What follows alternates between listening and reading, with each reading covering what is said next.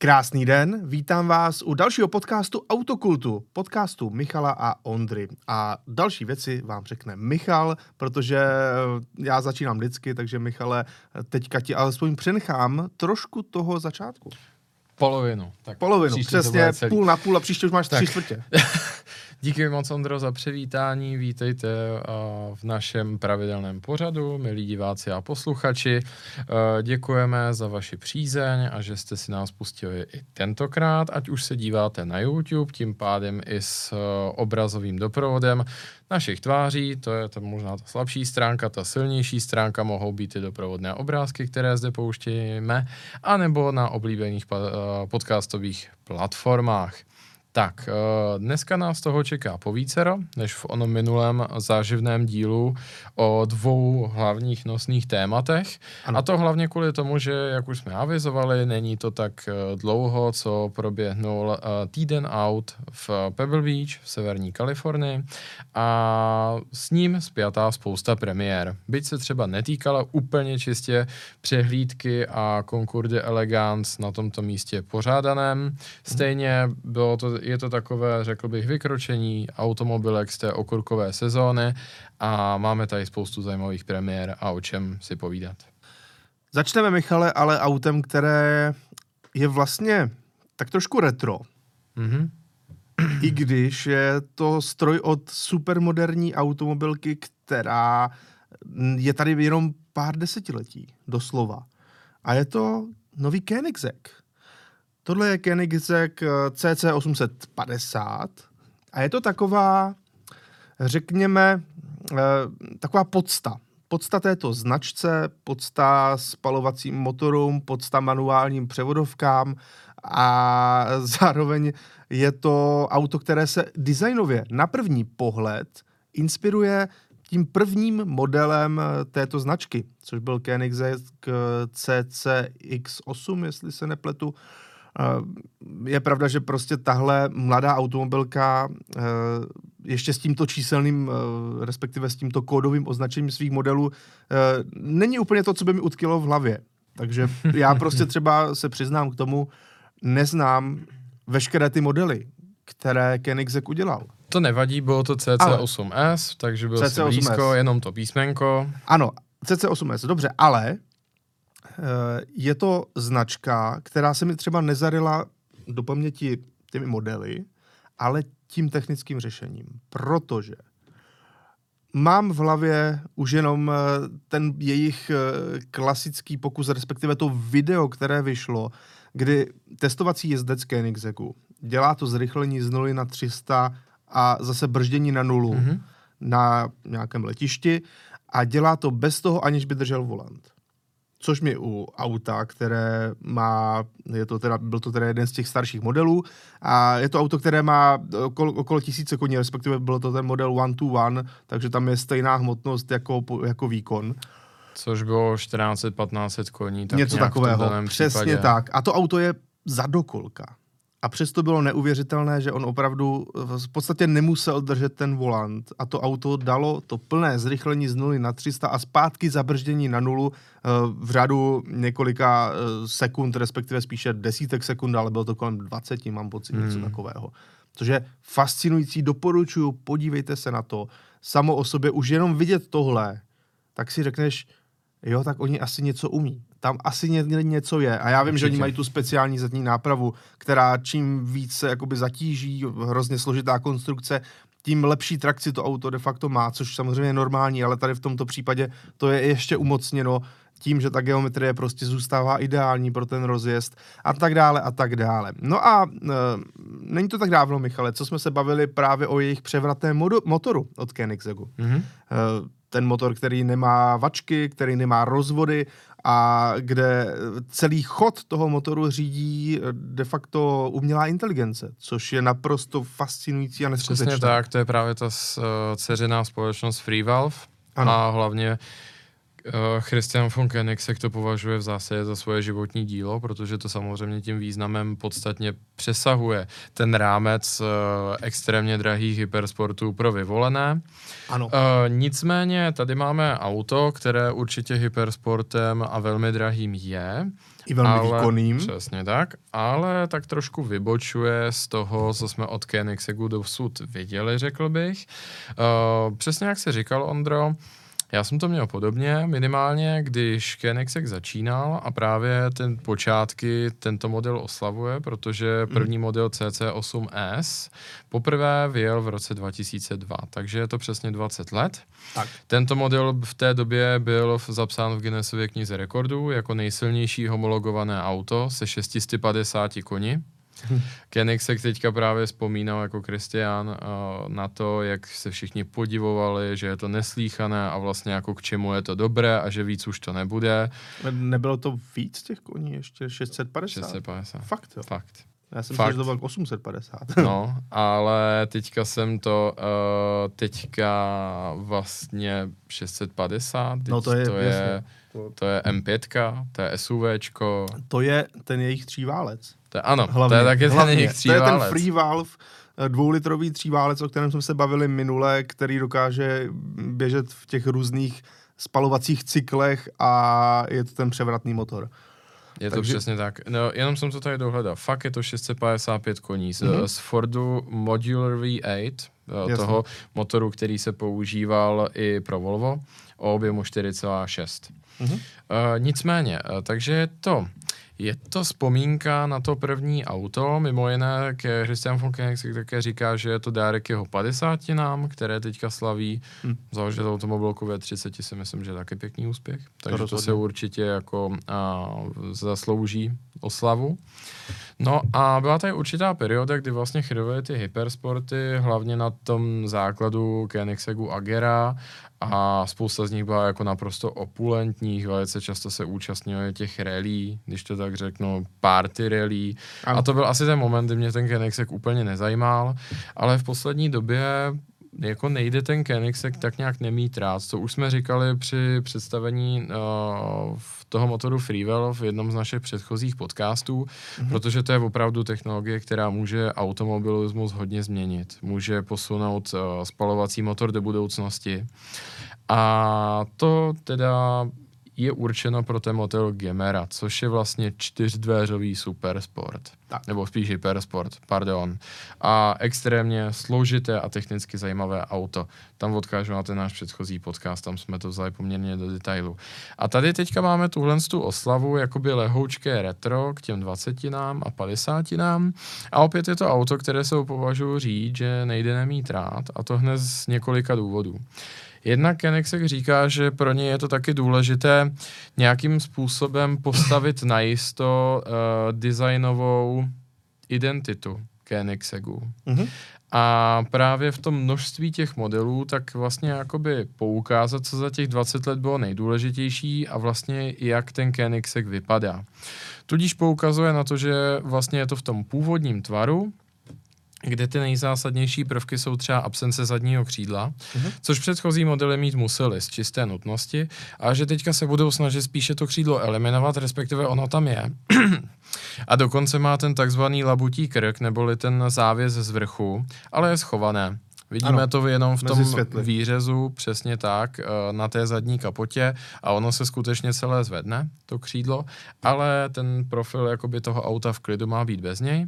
A pak samozřejmě ta střecha, která je vlastně na všech modelech krom té Gemery, která je čtyřdvěřová, takže vždycky sundavací. Eh, je to teda to, čemu karosářky obvykle říkáme targa, tudíž karoserie za sedačkami zůstává a vlastně sundá se jenom ten panel, který je mezi čelním sklem a bočními okny a schová se zároveň do toho auta. To je taky, řeknu, jako trademark všech Koenigsegů.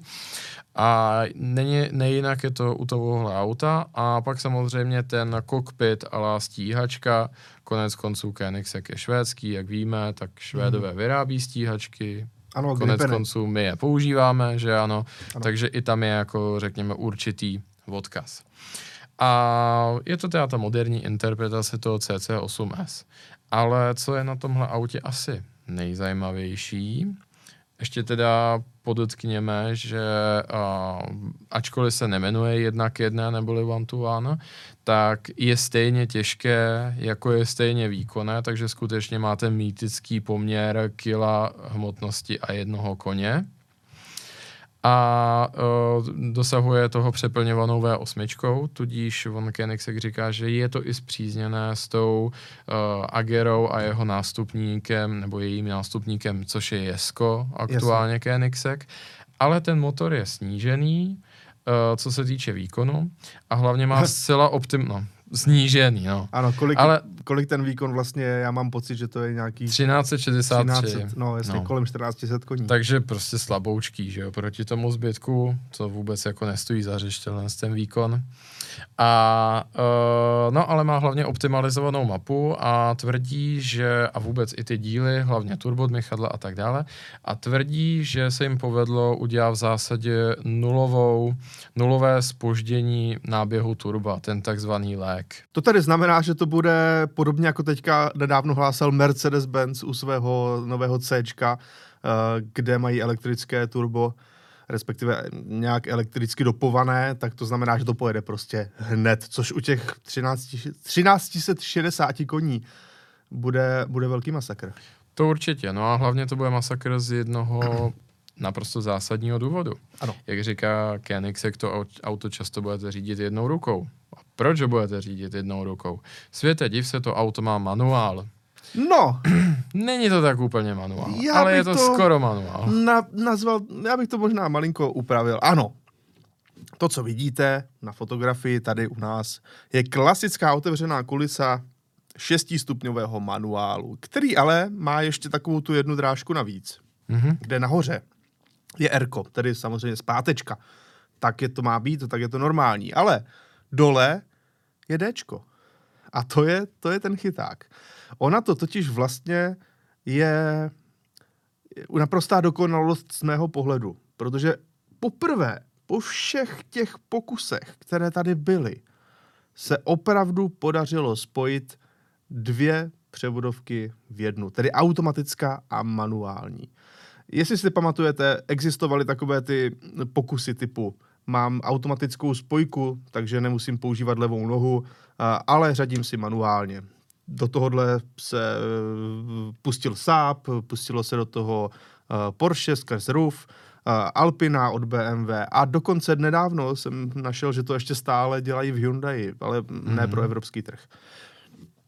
Potom přišly takové i ty bizarnosti, typu Alfa Romeo a její Q systém, což bylo v Alfa Romeo 156, která měla klasickou automatickou převodovku, ale když jste tou pákou pohli doleva, tak tam nebylo to sekvenční řazení, ale bylo tam čtyřstupňové háčko. Takže jste normálně opravdu tou pákou pohybovali 1, 2, 3, 4.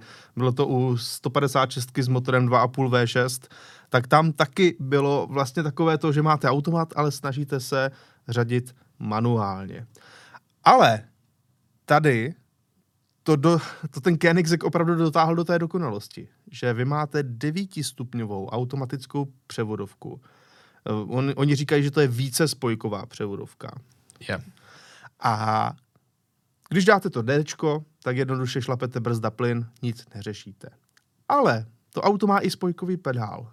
A když posunete tu páku do té otevřené kulisy, tak tím spojkovým pedálem můžete jezdit tak s klasickým manuálem. Dokonce to auto umí i chcípnout, když budete špatně pohybovat tou levou nohou.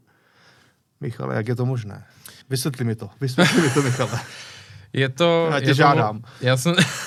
Já jsem právě kvůli tomu si pouštěl poměrně rozsáhlý jako rozhovor s Christianem von Koenigseggem a je to teda extrémně složitý systém. Ano. On tvrdí, že na tom strávili dva roky, mně to přijde poměrně ještě málo, ale i jako pojďme si to nějak rozebrat. Mene, ten, ta převodovka, z které to vychází, je takzvaně Light Speed Transmission, to nazývají, což je dvojspojkový automat, řekněme, o 9 kvaltech. Když je v tom D, chová se to konvenčně jako ten dvojspojkový automat. Ano. Když, uh, a to je na tom právě zajímavé, chci ten manuální režim, nemusím přepínat žádná tlačítka, nic, jenom opravdu, když to tak řeknu, vyhodím tu páku do té prostřední polohy, kde mám teda neutrál ano. a pak můžu začít řadit. Co je nicméně zajímavé je, že ačkoliv tam mám šest pozic, ano. tak to nejsou napevno dané převodové stupně, jako by byly v manuálu. To auto mi v závislosti na jízdním režimu vybere, který ten opravdový kvalt ano. na té pozici je. A v tom z těch se... devíti vylosuje prostě šest podle aktuálního režimu. Přesně tak. Protože právě Kenexek vysvětluje, že na trati je dobré mít dlouhou jedničku, protože krátká tam není k ničemu. To málo tratí má vůbec jakoby zatáčku na jedničku a když už, tak to stejně nebude 15 km za hodinu. Normální auto má jedničku prostě na rozjetí se do kopce, na pohyb po parkovišti a tak dále. Závodní auto potřebuje mít dlouhou jedničku, mm-hmm. pokud vůbec tam k něčemu má být. Takže pod jedničkou v track režimu se nachází trojka, opravdová. Hmm. Naopak, v tom uh, režimu jízdním ta, jo a jenom v tom track režimu, tak 4, 5, 6, tak už jsou relativně krátce za sebou, abyste si na tom závodním okruhu na, uh, prostě užili tu zábavu z té krátké převodovky, kdy tam prostě házíte ty kvality rychle a nejsou tam mezi tím velké skoky. Yes. A naopak, pokud jste v tom režimu cestovním, klasickým mm-hmm. nějakým komfortu, tak eh, ty první kvalty jsou kratší na to rozjetí a manipulaci s tím autem a naopak 4, 5, 6 jsou ty nejdelší, co to auto má protože typicky jako na dálnici úplně jako nepotřebujete 4, 5, 6 kratičce za sebou a aby ta šestka řvala. Nemluvě o tom, pořád se bavíme o autě, co má 1385 kg a 1363 koní. Očekává se, jako, že ta cestovní rychlost na autobánu bude hrubě přes 300. No jasně. Takže, uh, takže tam se spíš hodí ty další kvality. Jak je to možné? No, zkrátka a dobře, vy tou kulisou toho řazení ovládáte tu převodovku, Nicméně uh, ten systém té převodovky stejně ten tu finální volbu dělá za vás. Není to, že byste kabelem jako skutečně ovlivňovali ta ozubená kola v tom tom. Dochází tam k nějakému přenosu. On to říká, že když by to mělo něčemu přirovnat, tak je to jako je drive by wire, tak tohle je shift by wire. Mm-hmm. Zajímavé je, jakou tam má roli ta spojka. Uh, ta spojka opět z toho pedálu se to přenáší na to opravdové ústrojí. Mm-hmm. Takže není to ta moje noha, která skutečně vykonává ten pokyn, nějakým způsobem je to tam přenášené. A říkal, že dva roky se snažili opravdu naprosto k dokonalosti dovést ten dojem, jakože je to pravá spojka. Mm-hmm. Tudíž absolutně dokonale tam napodobit to, že když na tu spojku šlapete tak, jak šlapete z vrchu, tak nejdřív klade malý odpor, potom se to progresivně zvětšuje, ten odpor, a pak jakmile ji promášnete, tak zase klesá ten odpor. Analýzou vůbec téhle problému, jako to, co cítím v noze a jak to reálně funguje, tak právě strávili obrovské množství času. Včetně nastavení toho auta, aby vlastně to šlo ovládat i špatně. Tudíž, že to nechám klouzat příliš dlouho nebo právě, že to auto zadusím, tím, že ji pustím příliš brzy. Nebo i donutit to auto dělat tak irrelevantní věci, jako že když mám prostě plyn a do toho hulvácky pustím tu spojitku, takže celé to auto sebou trhne, že tam dojde k tomu rázu no, toho spojení. Stejně tak říkal, a to si třeba neuvědomujeme, že s rostoucí rychlostí a otáčkami, tak za normálních okolností ta spojka těžkna jak hmm. auto jede rychlejš. Vzhledem k tomu, jak vůbec jakoby to funguje, normální manuální převodovka. I tohle ten systém celé napodobuje. Takže vlastně skutečně říká, že, ta, že jejich cílem bylo, aby to nepůsobilo jako nějaká videohra, kde je to prostě jenom vypínač, ale skutečně jako naprosto dokonale napodobit to, co dělá standardní manuál tím spojkovým pedálem. Bohužel nešlo to udělat tak, aby, se to, aby skutečně jakoby ta převodovka přestala dělat svoji práci a došlo k tomu spojení přímému mezi nohou a spojkou. To nejde. U dvojspojky prostě ne. Ale říkají, že jako tohle je nejblíž, jak se k tomu mohli dostat. Já tam v tomhle tom vidím, přijde mi to super, A hlavně v tom vidím jednu obrovskou výhodu. A on i říká, jako, co byla ta jejich motivace. Mm-hmm. Takhle silné auto, a nejenom takhle silné auto, i podstatně slabší auta, jsou v dnešní době v zásadě nehomologovatelná s manuální převodovkou. Protože manuální převodovka do toho měrného cyklu evropského samozřejmě přenáší všechna ta svoje negativa. A dvojspojka mi umožňuje jednu věc. Jednak samozřejmě v zásadě nepřetržitý ten výkon a nulové časy přeřazení, ale mít prostě třeba právě těch 9 kvaltů. Když mám 9 kvaltů, tak na každý ten jízdní režim si najdu ty úplně optimální otáčky, kdy se prostě vejdu do těch limitů CO2 a dalších emisí. Nemůžu mít 9 stupňový manuál, protože to by bylo prostě hrozný. Jako to by asi ani na čem se nebavilo. Hmm. A to je tohle, co oni právě vymysleli a přivedli na svět, tak je způsob, jak homologovat auta a uh, výkonná auta pro náčence, aby se vešly do, tě, do toho měrného cyklu a do těch čím dál přísnějších norem a zároveň tam dát náčencům tu možnost. Protože samozřejmě to auto, když bude plnit ten test, tak v tom Dčku takže v ten moment je možné samozřejmě dostat se do těch režimů, které jsou úplně optimální a to auto co nejméně znečistuje prostředí. Zaplať pámbu v té normě není napsáno, že by to auto muselo plnit ty limity CO2 i v těch, jako řeknu, řidičských módech. Mm-hmm. To je jenom jako option pro toho řidiče, jako prostě jiný režim a zaplať pámbu Evropská unie nevyžaduje, aby to plnilo i v tom jiném režimu. Jo? To je stejný, jako když má aut Porsche s PDKčkem, že jo, možnost natvrdo tam nechat kvalt. Zaplať pámu Evropská unie nechce, aby to auto plnilo CO2 normu i v momentě, kdy člověk tam dá trojku a z nějakého důvodu to auto nechá mlátit v omezovači a prostě pojede jenom na tu trojku nutně. A tohle to opravdu, když se na to podíváme kriticky a trošku jako s odstupem, tak tohle je fakt asi jediná cesta, jak se manuál může reálně dostat do budoucnosti. Hmm. Krom nějakých naprosto extrémně limitovaných sérií a typických aut. Jo. A nebo krom spojení s elektromotorem. Protože to už v minulosti nebo, bylo. Ale to, to ani moc nepočítám. No jasně, ale ono ve výsledku to sice nedává smysl z hlediska toho elektromobilního, ale jako spojit manuální převodovku a elektromotor není žádný, jako, žádný, žádná potíž. Dřív hmm. se to hmm. dělávalo běžně a člověk opravdu normálně řadil. Jo, je to jedna z nejsnadnějších věcí, když to vezmeme kolem hmm. a kolem. Ale tohle je opravdu kouzelný způsob, jako jak um, posunout tu převodovku do, nebo minimálně ten pocit z manuální převodovky do budoucnosti. Samozřejmě, když jako na to budete nahlížet hodně kriticky, tak můžete říct, ale tohle není pravý manuál. No, jako není to úplně pravý manuál, tak. protože velká část chování a ovládání manuální převodovky je tady nějakým způsobem simulovaná ale jako je to tomu nejblíž, jak se dá v té, řeknu, postmoderní konstrukční škole hmm. se tomu dostat. To naprosto souhlasím. A jenom takový malý detail, podívejme se společně ještě na ty budíky. Uh, Mně se moc líbí ty krajní. Mm-hmm. To vypadá opravdu velmi stylově, ukazují, ten levý ukazuje teplotu, oleje, vody a převodovce. Uh, a ten pravý takové ty praktičtější věci, jako je tlak oleje, e, stav nádrže a tak dále. Ale ten středový, hm. tak tohle Christian trošku přehnal.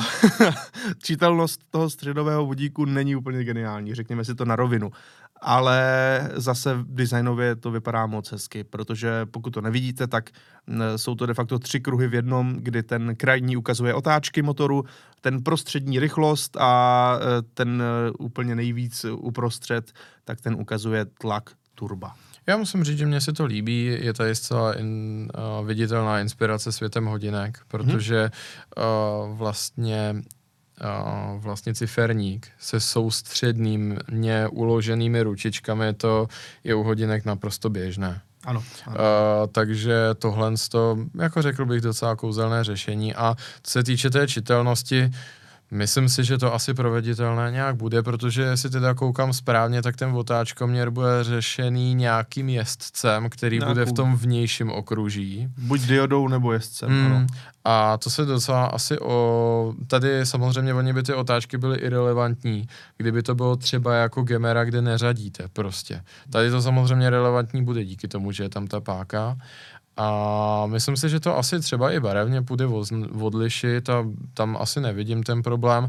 Samozřejmě, kde to splývá, je ten boost, neboli ten plnící tlak a ta rychlost, ale popravdě ten plnící tlak to je jenom takový machrbudík, to vám může být ve finále jedno, jo. To neovlivníte reálně. Hmm. A ta jako rychlost je docela čitelná, ale máš pravdu, je to trošku čís, číslíčková polívka, ale je to, zá, je to zábavné. No, ano, na facebookovou stránku Grafické peklo by se to možná dostalo.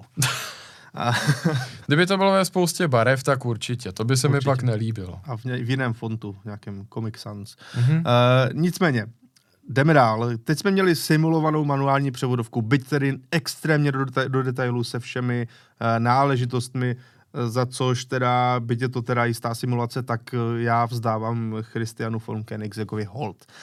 Ale Teď tady máme auto, které simuluje těch věcí uh, neméně, řekněme se to na rovinu.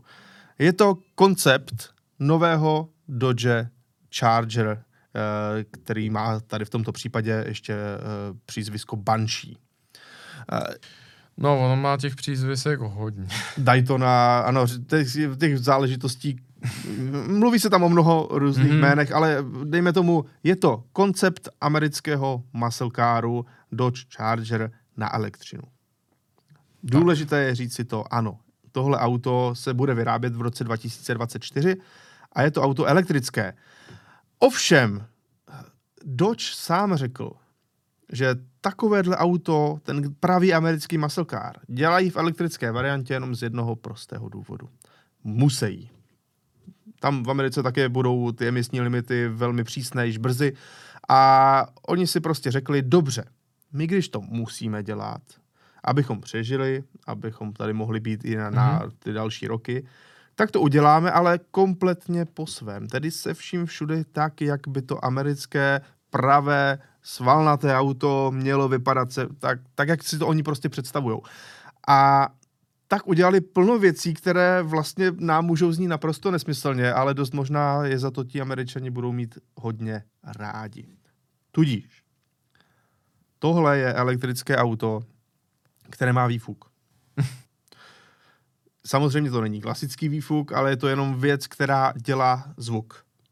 Dělá to hřev motoru a ten hřev má být stejně silný, stejně hlasitý, jako u toho současného uh, Dodge Challenger Hellcat, což znamená až 126 decibel což už je jako hodně. To už je, kdyby vám to znělo takhle přímo u ucha, tak je to na poškození sluchu pomalu. To jednoznačně. Tak se, sekačka je docela protivná a tam mývá 103 decibel, spalovací, ano. 126, to je opravdu hodně, hodně. Ano, vzhledem tomu, jak ty decibely fungují, že vlastně se to jde hmm. nějakou, eh, nějakou geometrickou řadou, no, tak eh, to je opravdu moc. A zní to malinko úsměvně. Dále, další věc tohle auto má převodovku. Nevíme, do jaké míry je to, oni říkají, že to je elektromechanická převodovka, ale hlavním cílem je simulovat řazení, tedy včetně toho kopání e, při přeřaze, přeřazení, jako když máte manuál, anebo e, řekněme starší americkou automatickou převodovku. Ano, opět je to elektromobil, ale jednoduše oni si řekli, že to udělají takhle, po svém. No takže další záležitost je právě klasická převodovka. Co už není úplně tradiční je, že tahle věc má pohon všech čtyř kol. Nevíme ještě jasný uh, výkonový, uh, vlastně to číslo výkonové, ale můžeme očekávat, že to bude opravdu mnoho, mnoho koní. Já si myslím, že to bude okolo tisíce. Myslím, že to nejvyšší variantě. Jistotou. Ano, to bych se vůbec nedělal, kdyby to bylo víc. Tak. Tak konec konců Dodge, Challenger, Hellcat, Demon, Jailbreak, no ono, ono to, je, jako když vlastně má člověk vyjmenovat tu současnou jako špičku té modelové řady. Nebo celou modelovou řadu, tak to má no, hodně na dlouho. Tak uh, i jako těch přízvisek a hlavně oni jsou všechny jako cool, divoké a tak dále. Mě baví jako většinou to překládat, jo. Tak třeba jedna z jejich oblíbených barev mm. uh, na auto je Plum Crazy, neboli šílená švestka. jo. A třeba vím, že existuje model, který se jmenuje Dodge Challenger Hellcat, což označuje, že je to ta Dodge Challenger klasický, neboli jakoby vyzivatel, mm-hmm. Hellcat, pekelná kočka. To je spousta Hellcatů, že jo. Pak bylo Red Eye, neboli červené oko, pak ano. byl Demon, neboli Démon, a ten je jako myslím pořád, jakoby ta špička. A potom je ještě Jailbreak, neboli útěk z vězení. A to je paket, který nějakým způsobem ještě dál otevírá ten výkon a vlastně ty možnosti toho auta, hlavně se týče těch elektrických systémů. Já si pamatuju, že když jsem měl s Dodgem Challenger, tak ještě to mělo taky nějaký paket, že to mělo takového toho, toho ptáčka, myslím, nebo něco takového to bylo. Já už si to, už taky si nespomenu. Jo, já si nemysl... no tak jasně, jako v historii do no ne, Challenger. A opravdu res... těch variant je mnoho a těch názvů tam je ještě jako mnohem víc. No, je jich tam strašně moc, no, tak to nem, nemluvíme o tom, že vlastně v historii, tak ono už zase takhle, nevymýšlí si to dneska, oni si to vymýšleli v 60. letech. Ano. Protože do Challenger byl sesterské auto s, uh, s Kudou, ne, ne, ne, pardon, nebyl, nebyl. S Chargerem uh, určitě. No nic, uh, s Chargerem, jasně, ale uh, hlavně s Roadrunnerem. No, že jasně. Jo? Uh, a Roadrunner to je pojmenované podle toho jako ptáka, že jo, který ano. utíká po, po uh, příjmeně po dvou nohou a typicky se objevuje v těch pouštních oblastech. Tak. Takže možná, možná na to narážíš, jo. A já nevím, jestli tam byla i nějaká uh, reminiscence v tom současném Challengeru. Uh, jo, ne Pontiac, Plymouth. Plymouth to byl. Jasně. A Roadrunner a tam právě, že jo, bylo i to neuvěřitelně vysoké zadní křídlo, na kterém se údajně podívala na sále, ono ve skutečnosti nic moc nedělalo. No, jdeme zpátky k tomuto Dodge. Je to samozřejmě klasické obrovské auto pro čtyři lidi. Eh, interiér už vypadá naprosto sériově. To si řekněme hmm. na rovinu. Tady už se nemusí vůbec nic měnit. Dokonce je tam i ten volič převodovky. No, převodovky prostě něčeho. Hmm něčeho, co to auto bude mít. Eh, víme, že to bude poměrně moderní technologie, protože tam 800 eh, voltová ta celá ta architektura, takže to auto by se mělo dát velmi snadno a rychle nabít. A mně bylo právě řečeno, že ta architektura se jmenuje Banshee. Ano. Uh, a že to má být něco jako dneska se vže, a oni tím trošičku jakoby kopírují to, co dělají ty fanoušci, mm-hmm. protože pro Challenger a Charger Hellcat se vžilo to, že když potom Dodge oznámil, že bude i Durango, uh, s výkonným motorem, tak mu automaticky fanoušci začali říkat, že to bude Durango Hellcat. A to to vlastně má být pokračování, čili místo toho motoru Hellcat, což je ta přeplňovaná V8, takže vlastně ta architektura, o které mluvíš, což je těch 800 V a nějaké ty elektromotory na všech čtyřech kolech, takže se má jmenovat Benchy. Takže pravděpodobně nás čeká víc jakoby karosérií elektromobilů Určitě. a vždycky to bude Benchy. Určitě, Něco. to je velmi, velmi pravděpodobné. To bude asi ta nejvýkonnější varianta, předpokládám. Hmm. No a co je ještě na tomhle stroji zajímavého. Krom toho, že opravdu do sériové výroby to má jeden krok, už je to hmm, opravdu velmi určitě. blízko, tak mně se na tom líbí i ta příď. Protože hmm. ono to možná nebylo na první pohled vidět, ale to auto opravdu má takhle děravou příď, kde se vlastně ten, to křídlo, přední křídlo se schovává do celké, celkové té masky toho vozu. Vypadá to efektně, vypadá to velmi zajímavě, tím, jak tam pod tou kapotou vlastně nic nemusí být není tam ani motor, ani kufr, mm-hmm. respektive kufr tam být může, ale není ho tam nutně potřeba. Mm. Tak si právě mohli tvůrci pohrát takhle s celou tou přídí a začlenit do toho ten aerodynamický prvek. Je to vlastně velmi zajímavý způsob, jako musím na tom ocenit, protože zvenčí to má velice klasické zezření právě těch 60. kdy se moc aerodynamika neřešila a hmm. přiznejme si, toto auto vypadá zepředu trochu jako cihla, ale zároveň je tam to, to chytré aerodynamické řešení, aniž by mě to jako vizuálně rušilo. Přesně, Mimo jiné tohle... to podíváme tak ještě tak, takhle zepředu, jo? tak to tam vlastně nejde úplně na tu první jo. dobrou vidět. Mimo jiné, tohle je auto, které, tam, tohle je prvek, který to nějakým způsobem zbližuje, světe div se, s Ferrari Pista. Hmm. 488 Pista totiž byla jedno z prvních aut, které vlastně použilo ten systém, nebo respektive ten design, kdy vlastně most, když to tak řeknu, karosářský most nad přední maskou generuje přítlak. Ferrari tomu říká S-duct, neboli jakoby eskový, uh, eskový aerodynamický prvek. Mm-hmm. Principiálně tady je to úplně to samé, akorát je to samozřejmě v úplně jiné výšce. Protože tady se ten čumák neskloňuje, tady je v zásadě ve stejné výšce jako zbytek té kapoty až po čelní sklo.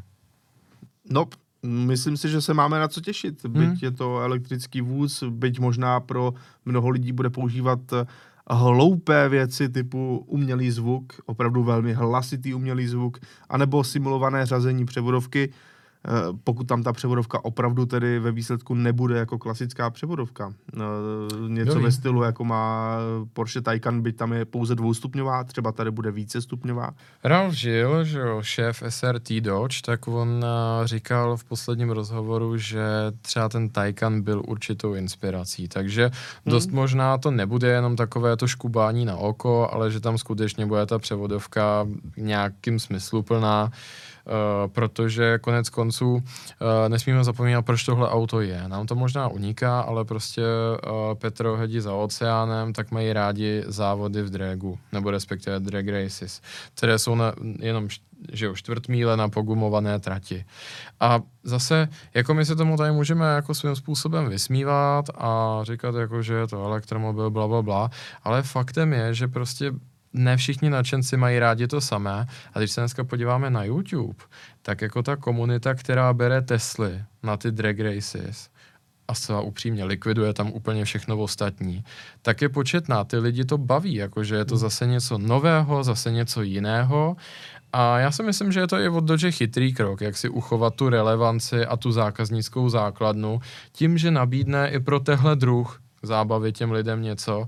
A přiznejme si, když vás baví jako zajíždět kola na Nürburgringu, tak pro vás je elektromobil úplně k ničemu. Protože, jak už jsme se tady bavili, jako Taycan zajede úžasně to kolo, ale jedno a je konec. No a ještě ne úplně celé naplno, protože Přesně to nezvládá tak. prostě. Ale t- a to je prostě limit současné technologie. Pokud chci mít bateriový elektromobil, ale pokud budete jezdit jenom čtvrt míly, tak je pravděpodobné, že elektromobil vám vystačí na celý večer zábavy a nejspíš ještě v pohodě dojedete domů.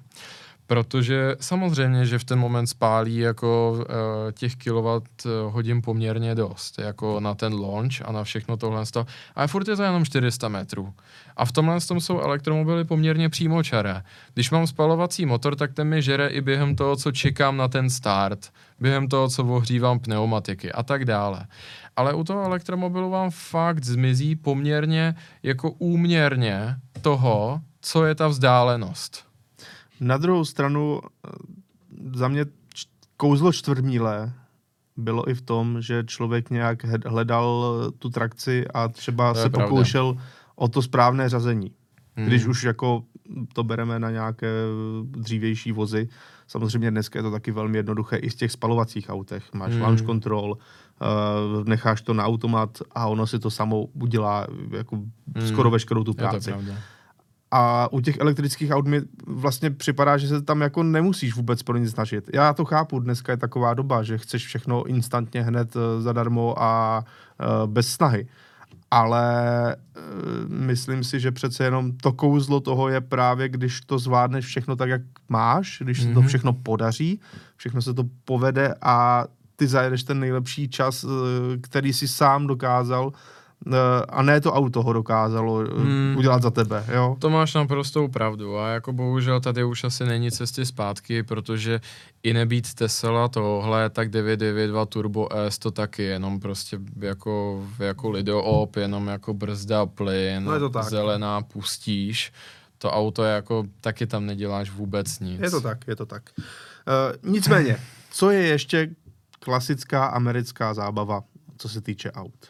Samozřejmě pálení pneumatik. Hmm. A to v tomto případě půjde taky velmi dobře, oni jsou na to hrdí, takže to auto, pokud to bude standardně čtyřkolka, tak určitě z něj půjde nějakým způsobem udělat zedokolka, eh, nebo to bude pálit všechny čtyři gumy, eh, nebo mluvili. něco podobného.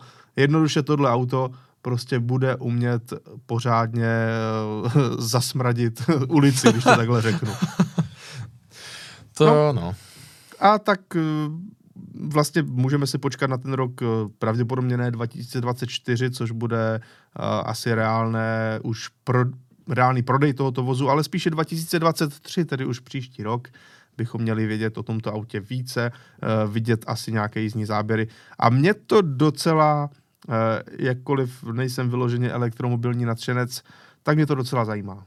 Jak to všechno bude? Mě upřímně taky, protože vlastně bude to první auto, řeknu, takového hulváčtějšího přístupu a zároveň sportovní, protože za hulvácký můžeme možná označit i pick-up a ten už tu máme, elektrický, ale z těch mas, jako jakým způsobem přežije masokár přerod na elektřinu, nechme se překvapit.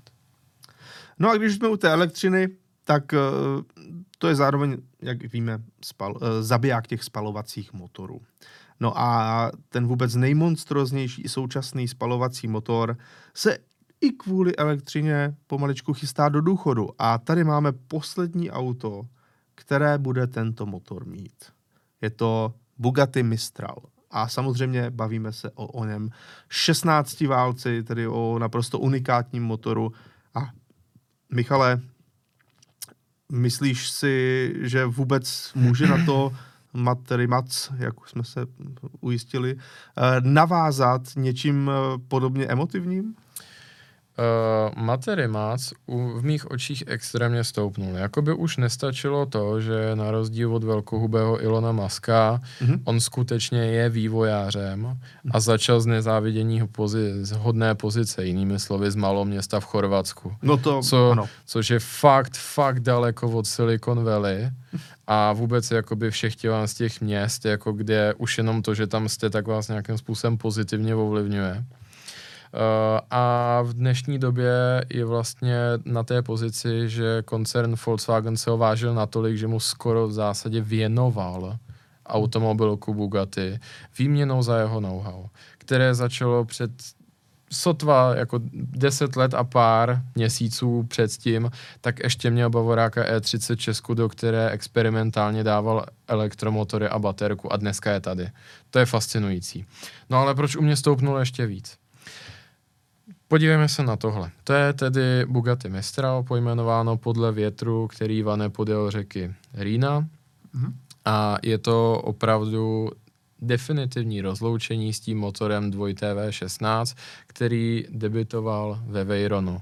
A považuji se říct, že představoval revoluci vůbec v automobilismu, mimo jiné vymodlené dítě Ferdinanda Pěcha, dle mého názoru největšího konstruktéra 20. století, protože neznám jiného konstruktéra, který by měl na kontě tolik věcí, které dneska všichni používáme. Je to uh, tak. Haldex, 4x4 v autech obecně, PDK, vůbec rozvoj turbomotorů, hliníkové, a karoserie. hliníkové karoserie. Prostě coko, cokoliv vás Všechno napadne. ta převratná auta. Auto, co žere nejmíň, tak. auto, co naopak je nejrychlejší na světě a tak dále. Tak. Nebo přehánět, když řeknu, že bez pěch, aby Evropa nebyla tam, kde je. Absolutně. A to Veyron bylo právě jeho vymodlené dítě, jeho naprosto megalomanský projekt, který ale opovažuji se říct naprosto jako změnil relief automotivu a ta auta podobně jako do dneška čerpáme z přistání člověka na měsíci, tak auta do dneška a vůbec Volkswagen hlavně do dneška čerpá z toho, co Veyron přece vzal nebo co přinesl a co se v tom jeho vývoji vynalezlo doslova. A tohle je právě rozloučení s eh, celou tou sérií, která začínala Veyronem, pokračovala uh, všechny jeho variantami, včetně těch otevřených, přes Chiron a tohle je úplně poslední slovo.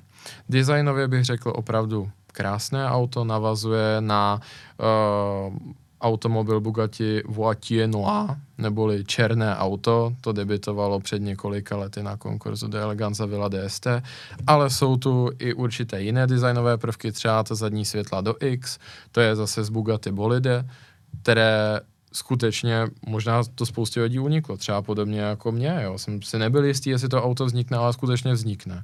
Takže track dayový speciál s motorem 2TV16 bude hmm. tento rok dodáván zákazníkům. To bude něco neuvěřitelného, protože pořád si to auto nese uh, těch svých 1600 koní. No a tohle to auto na to není jinak. Opět 1600 koní, ale plně otevřená karosérie a samozřejmě skvostní design. Je tam spousta uh, luxusních prvků, jako je třeba Rembrandtem vymodelovaná soška tančícího slona, původní, původní vlastně ornament na kapotě uh, těch původních Bugatti, tentokrát je v řadící páce za Lidviantaru, tak je to luxusní auto, má to být v zásadě i objekt umění, ale bez pochyby se bude umět i hýbat. Protože uh, velkou část té konstrukce sdílí se Chironem Supersport 300 Plus, který, jak víme, se rozjel skoro na 500 km v hodině, 490,484. A Bugatti řeklo, že tímto vlastně rozloučením bez pochyby si chce zpátky uzmout rekord pro otevřená vozidla. Podotknu, že předchozím držitelem byl Veyron a Grand Sport Vitesse, který z 12 koní je 408 a takže vzhledem k tomu, že tohle auto je z lehčích materiálů a má o nějakých 400 koní víc, tak si myslím, že by to a samozřejmě pokročilejší převodovku a tak dále a tak dále. Takže myslím si, že by to neměl být problém. Uvidíme, na jakou rychlost ve finále se uh, tohle auto dostane. Nicméně tvoje původní otázka zněla, co ty emoce a Bugatti v době materimace. A tady mám velmi dobrou zprávu. A to bude, to zase teďka po té stezce, kterou jsme nasadili u toho Dodge, tak teďka půjdeme do protisměru. To, že Mate Rimas dal velice zajímavý rozhovor. On je teďka součástí koncernu Volkswagen, jako poloviční držitel Bugatti a jeden vlastně z klíčových eh, dodavatelů technologií a prostě už sedí v bordu, takzvaně v tom představenstvu. Bugatti, nebo respektive Volkswagen původně řekl, že si představuje budoucnost Bugatti čistě elektrickou a že mu, ne, že mu nebude vadit, pokud bude navržena pouze maličko jiná karosérie pro pohonné ústrojí Rimacu Nevera, který Rimac vyvinul bez Volkswagenu. A je to čistě elektromobil mm-hmm. se čtyřmi elektromotory kolem dokola. Atakuje 2000 koní, že jo. No a Rimac řekl, že v žádném případě a že s tím nesouhlasí.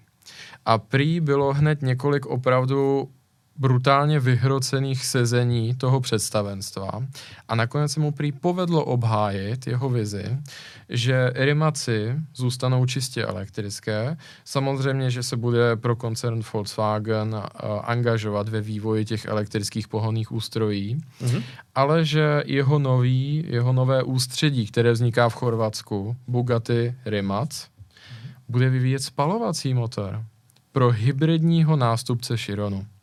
A údajně se mu to opravdu podařilo, nejspíš ho to i něco stálo, řeknu hmm. jakoby nějakou extra práci navíc pro Volkswagen, ale skutečně se mu to podařilo si vydupat doslova a proto Rimacova továrna bude vyvíjet úplně nový spalovací motor, Samozřejmě, že si nejspíš něco půjčí ze skladů Volkswagenu, mm-hmm. ale bude to úplně nový spalovací motor, který bude optimalizovaný pro hypersport v podobě plug-in hybridu.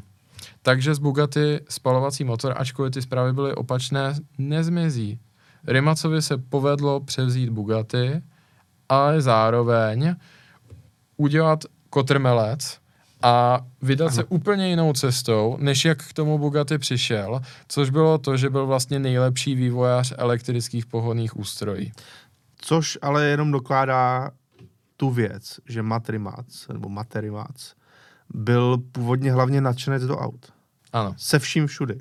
Ne nadšenec do elektroniky nebo elektrických pohonů. Byť časem se jim samozřejmě určitě musel stát uh, v rámci právě toho, co dělal a jak si stavil svoje driftovací auto no, na elektřinu. A, a tak dále, a tak dále. To zní všechno úžasně. Uh, ale ten člověk chápe podle mě jednu věc, že by pak na něho de facto všichni eh, tak trošku nadávali. A zároveň eh, by mu to eh, v rámci té historie automobilky Bugatti samotnému asi nedalo, aby on byl ten člověk, který, když přijde do Bugatti, tak už bude všechno jenom jako přestavěný Rimac Nevera a bude to vlastně jako taková degradace této hmm. značky. Hmm. A to si myslím, že je úžasné. A tady je ano. vidět, že on jako přemýšlí, když tak řeknu, i tím selským rozumem, protože si uvědomuje, a líbí se mi to, protože jeden z, jedna z nejlepších myslí, co se týče elektromobility, mm-hmm. tak je tímhle s tím ochotem přiznat, že jsou tady pořád obrovské kompromisy, které nám ale inteligentní konfigurace spalovacího motoru a baterek jako mm-hmm. můžeme překonat poměrně snadno. No jasně. Nemluvě o tom, že si myslím, že je to i dobré biznisové rozhodnutí z jeho strany, Určitě. protože Rimac a jeho jméno je spojeno s tou elektřinou a on taky nejspíš chce, aby obě dvě ty značky byly relevantní. Protože prodávat uh, pod dvěma brandy jednu věc je prostě blbost. A zejména a pod takovým brandem, přesně jako je tak. Bugatti, pro boha. A jako typicky jeden ten brand vám odumře, jo. Hmm. A myslím si, že tady by bylo dost velké riziko, že odumře ten Rimac, protože když prostě jste miliarda žijící v Monaku, tak Rimac si koupíte, protože je to unikátní a nevadí vám, že je tam jméno, které do té doby nikdo neslyšel, jo. Protože je to prostě jakoby to vizionářské auto. Hmm. A když si budete moct vybrat dvě auta, obě dvě jsou vlastně úplně stejná, stejné pohonné ústrojí, na jednom je napsáno Bugatti a na druhém Rimac. No jasně. Proč byste si kupovali ten Rimac? Tak, to, to, to je prostě smysl. blbost. Mm. Takže myslím si, že tohle je po všech stránkách jako inteligentní rozhodnutí, z kterého může profitovat jak Bugatti, tak Mate a ve finále i Volkswagen. Jo. Jsem rád, že v tom boardu sedí někdo, kdo je v přirozené k opozici k tomu bývalému myšlen- nebo k tomu myšlenkovému směru, který tam nastolil Herbert Diaz, hmm. a ilustroval třeba pozváním Grety Thunbergové do fabriky a tak dále. Jo. No, Jsem rád, že tam sedí někdo, který říká, helejte se, jako ta elektřina prostě není všechno. Ano, ano, ano. Myslím si, že to jenom dokládá právě uh, velikost osoby Matery Maka. Mm-hmm. A jsem za to taky hodně rád, že, že to nedopadá všechno jenom jedním směrem, ale že si někdo uvědomuje, eh, že ta ta cesta by měla být různorodá. Takže myslím si vlastně, jak si tady vytknu tu otázku, jako budou pořád v Bugatti emoce, bude to to, co to bylo dřív. Upřímně si myslím, protože 2 V16 motor to taky není něco jako je 4 litr od Porsche, že by točil do 9000 hmm. otáček, až vám stávají chlupy a tak dále. To taky spíš byla taková ta síla tsunami, syčení a jako ano. jemný zvuk. A jako samozřejmě, že 2 V16 je technický skvost a jako zmizí v propadliště dějin, to je fakt škoda. Ale zase na druhou stranu, co se týče toho projevu, tak pokud Rimac půjde úplně se stejným nadšením do toho vývoje, jako šel doteď, co se týče těch ostatních produktů, uh-huh. tak nepochybuju o tom, že to bude uchvatný řešení a že ve finále ten feel může být dost podobný.